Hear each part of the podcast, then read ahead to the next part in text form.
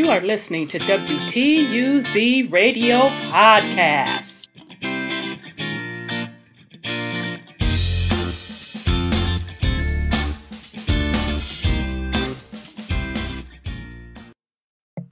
Welcome to WTUZ Radio Podcast. I am your host, Rhonda. Um, I'm going to make this real quick. It's just an update on uh, the vax. Uh, so we've been hearing about uh, the booster. So um, this is the next phase, the boost. So this morning I woke up to uh, yet again another program that is being ran at the state level uh, to get the younger folks with the VAC. Um, so let me um, bring this up, and then we're also going to talk about the, next round that they are promoting, um, which is the boost. Uh, so you all can stay aware of what is going on. Because to be honest, it's getting real confusing, y'all. It's getting extremely confusing.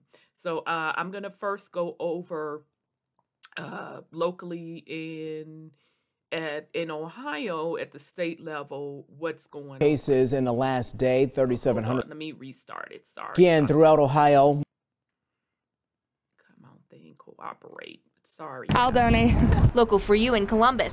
All right come on now I'm not in the mood Tonight, COVID 19 cases are on the rise again throughout Ohio. More than 7,400 new cases in the last day. 3,700 people remain hospitalized with COVID 19 tonight.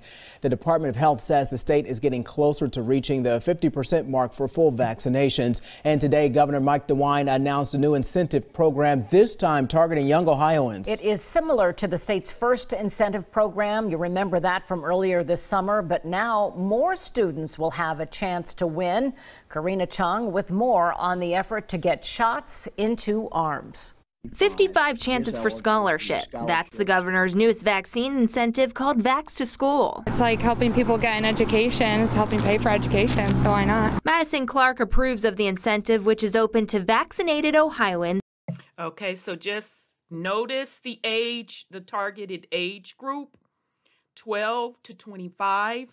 Uh, we talked about this last week, and specifically in California. Um, also was targeting starting at 12 year olds. And then remember, I also talked about here in Ohio, one of the school districts were going to offer $100 to 12 year olds who got uh, the VAC. Okay. So, once again, parents, uh, just kind of be aware of what is going on. Again, it does not matter to me what decision you make, but uh, you as a parent definitely need to have these conversations with your preteens, your teenagers, and even your adult children that are in college. You need to have this conversation. So I just wanted to kind of stop this so we can understand that it's not just about college students. Here is the targeted age 12 through 25. Now, this is not this particular program that they're going over. This is specific to the state of Ohio. But based on what I have been seeing, specifically, uh, I can use California as an example. They had started an initiative as well targeting 12 year olds, um, having them make a decision on whether or not to get the VAC. Now, whether or not they are consulting the parents, I don't know that. Uh, that is why I am bringing this up to parents to have that conversation. Okay? Because remember, according to Biden, he wanted to mandate it across the board, and he's already done that at the federal level. Okay? All right. So uh, just just be aware of the targeted age groups. So you as a parent can make that decision uh, for your children. Okay, let me continue. Ages 12 to 25. Some people said off camera that they believe people not getting the vaccine have already made their decision. Ohio State students are required to get the vaccine. Jordan Miller, who's a junior, says it's crucial. We need to ensure that all of our universities are safe for students to attend and that we are in a place now that we can have larger classroom sizes and be able to welcome everybody back at full capacity. The scholarships can be used for any type of education. They break down into five $100,000 scholarships and 50 $10,000 ones. I asked people if they believe it will work. Will this age range choose vaccination? Honestly, I think the true proof is in the results. And that's the only way you're going to tell, but you got to try something. I think that it'll be a win win situation for students, definitely. Scholarship money will come from existing pandemic relief funds. I think if it helps people get vaccinated and motivates them, then I'm like, I don't care where the money comes from. I'll donate. Local for you in Columbus, I'm Karina Chung, NBC4. Okay, so uh, there you have it with that one. Um, there was also um, where Amazon, the company Amazon, paid out a couple of workers based on a drawing if they got vac uh, got the vac, and it was uh, twenty thousand dollars a piece. I can't remember how many won in that pool. Uh, we do know how large Amazon as an organization is and that is a pretty hefty amount uh, to encourage folks to get the VAC. Um, so let's now just go into the new thing that has been um, talked about for quite some time. This has been a heavy controversy, even within their own medical community, about uh, the boosters. Okay, so pretty much meaning those that already have the uh, the VAC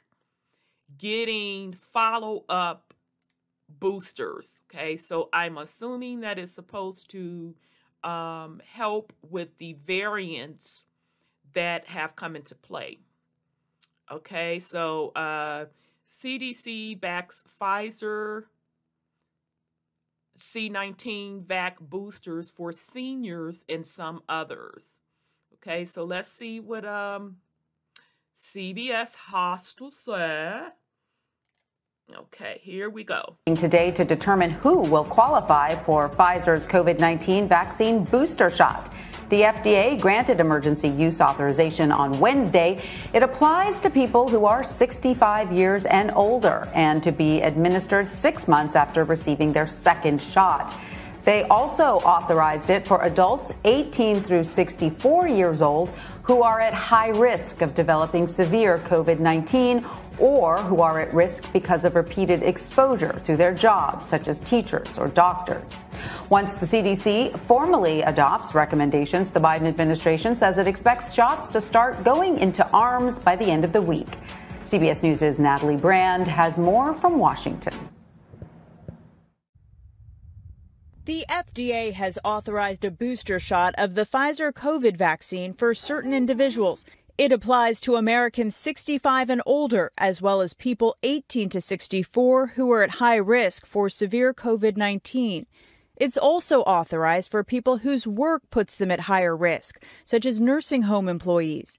For now, the FDA rejected Pfizer's request for booster shots for everyone 16 and older. There's a concern about younger people, particularly men, because of a very rare adverse event called myocarditis. A CDC advisory panel still has to take its vote on booster shots. The committee is meeting again today. The Biden administration says it's ready to roll out the booster shots as soon as they're approved, possibly later this week.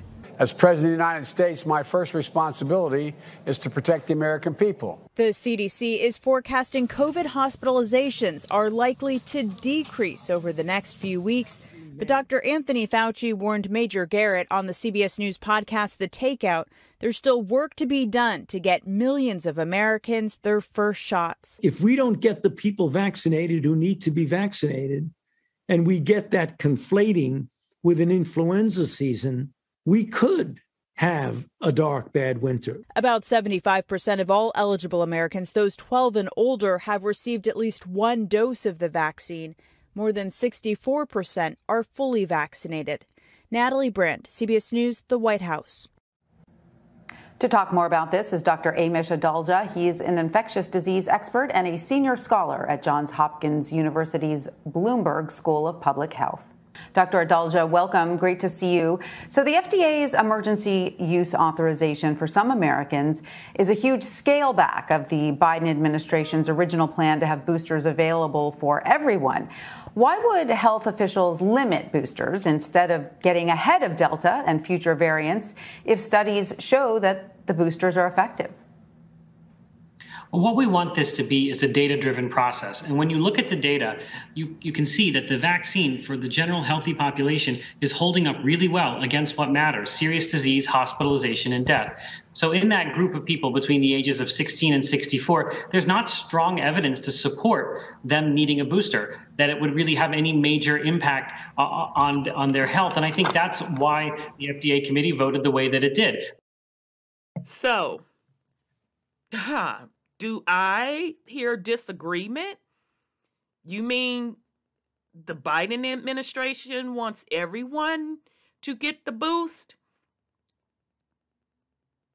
This is really interesting, fam. Getting very, very interesting, which is why you, as an individual, really should be informed on what's going on.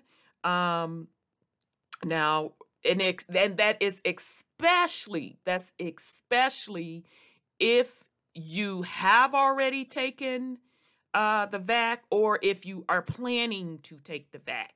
So let's continue to see what uh, this gentleman has to say because the data does exist for those above the age of 65. And I think that's what we want to happen. We don't want this to be a political process where, because politicians want something to happen, it happens, which is what we saw during the prior administration. We want this to be driven by science and data. And that's why I think the FDA Advisory Committee made the correct uh, judgment on all the data that's out there. And I think the ACIP will do very similarly today. And right now, the booster is only for the Pfizer vaccine. Researchers are also looking at whether mix and match vaccines are a safe and effective way to boost protection. Um, can you shed any light on this, especially for people who took Moderna or the single dose J and J shot? We're likely going to hear more about Moderna and Johnson & Johnson boosters in the weeks to come as those companies uh, get the data ready to submit to the FDA for emergency use authorization. And I anticipate you'll see a similar process with both of those vaccines. Mixing and matching is something that's not recommended, but it is something that's being studied. And there is some evidence that it might actually boost your immunity more than getting the same version of, of the vaccine that you got. But right now, we want people with Moderna and J&J to, to hold tight. I think they're going to hear soon in the next couple of weeks. And the mixing and matching matching studies, I think, need to continue because that might be a way to improve our vaccines in the future. And, and certainly, we know that certain countries had done mixing and matching when they had uh, shortages of given of, of certain vaccines. So, putting the research on boosters aside for a moment, Doctor, are there other effective ways of boosting immunity against COVID? I mean, there are certainly, uh, you know, treatments that are being researched. Are there other things that people can do aside from get a booster shot? Right now, the only way to increase your immunity is to get a booster vaccine if you're one of the groups that is going to be recommended to get a booster. There's, we have treatments, for example, if you get infected, that we can give you to keep you from needing hospitalization, like the monoclonal antibodies that everybody's been hearing about. And we've got treatments in the hospital, but we don't have any other way to kind of increase your immunity. Obviously, if you get a breakthrough infection, that's going to increase your immunity, but we're, we're trying to avoid people getting infected uh, in general. That's the, that's the whole purpose of our public health, uh, our public health campaigns. But really, the booster is the only way that we're, we're going to recommend people augment their immunity. But we do have treatments. We do know a lot more about this. We do know what basic things do, you can do to keep yourself safe if you have a, a low risk tolerance for any kind of breakthrough infection, like masks and being careful in crowded and congregated places and, and, and frequent testing, especially of the unvaccinated. So, some people have already gone out and received their third shot either because they are in this group that has been sort of greenlit for it. But I know others who've just gone out and gotten one anyway. Um, still, Dr. Fauci has asked people to wait for official guidance. Are you concerned that his statement and the fact that you know some people are already getting boosters, that all of this will add to vaccine hesitancy?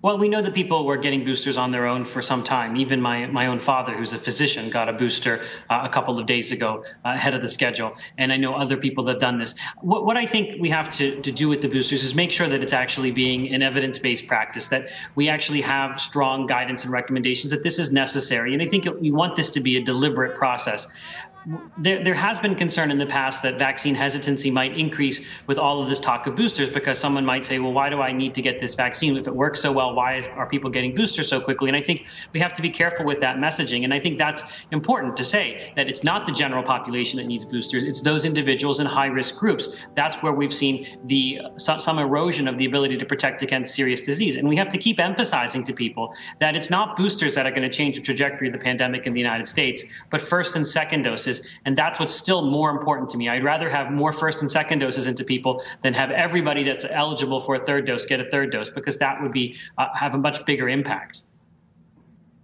Right. That makes total sense. Dr. Amish Adalja, thank you so much for joining us. As always, we appreciate your expertise.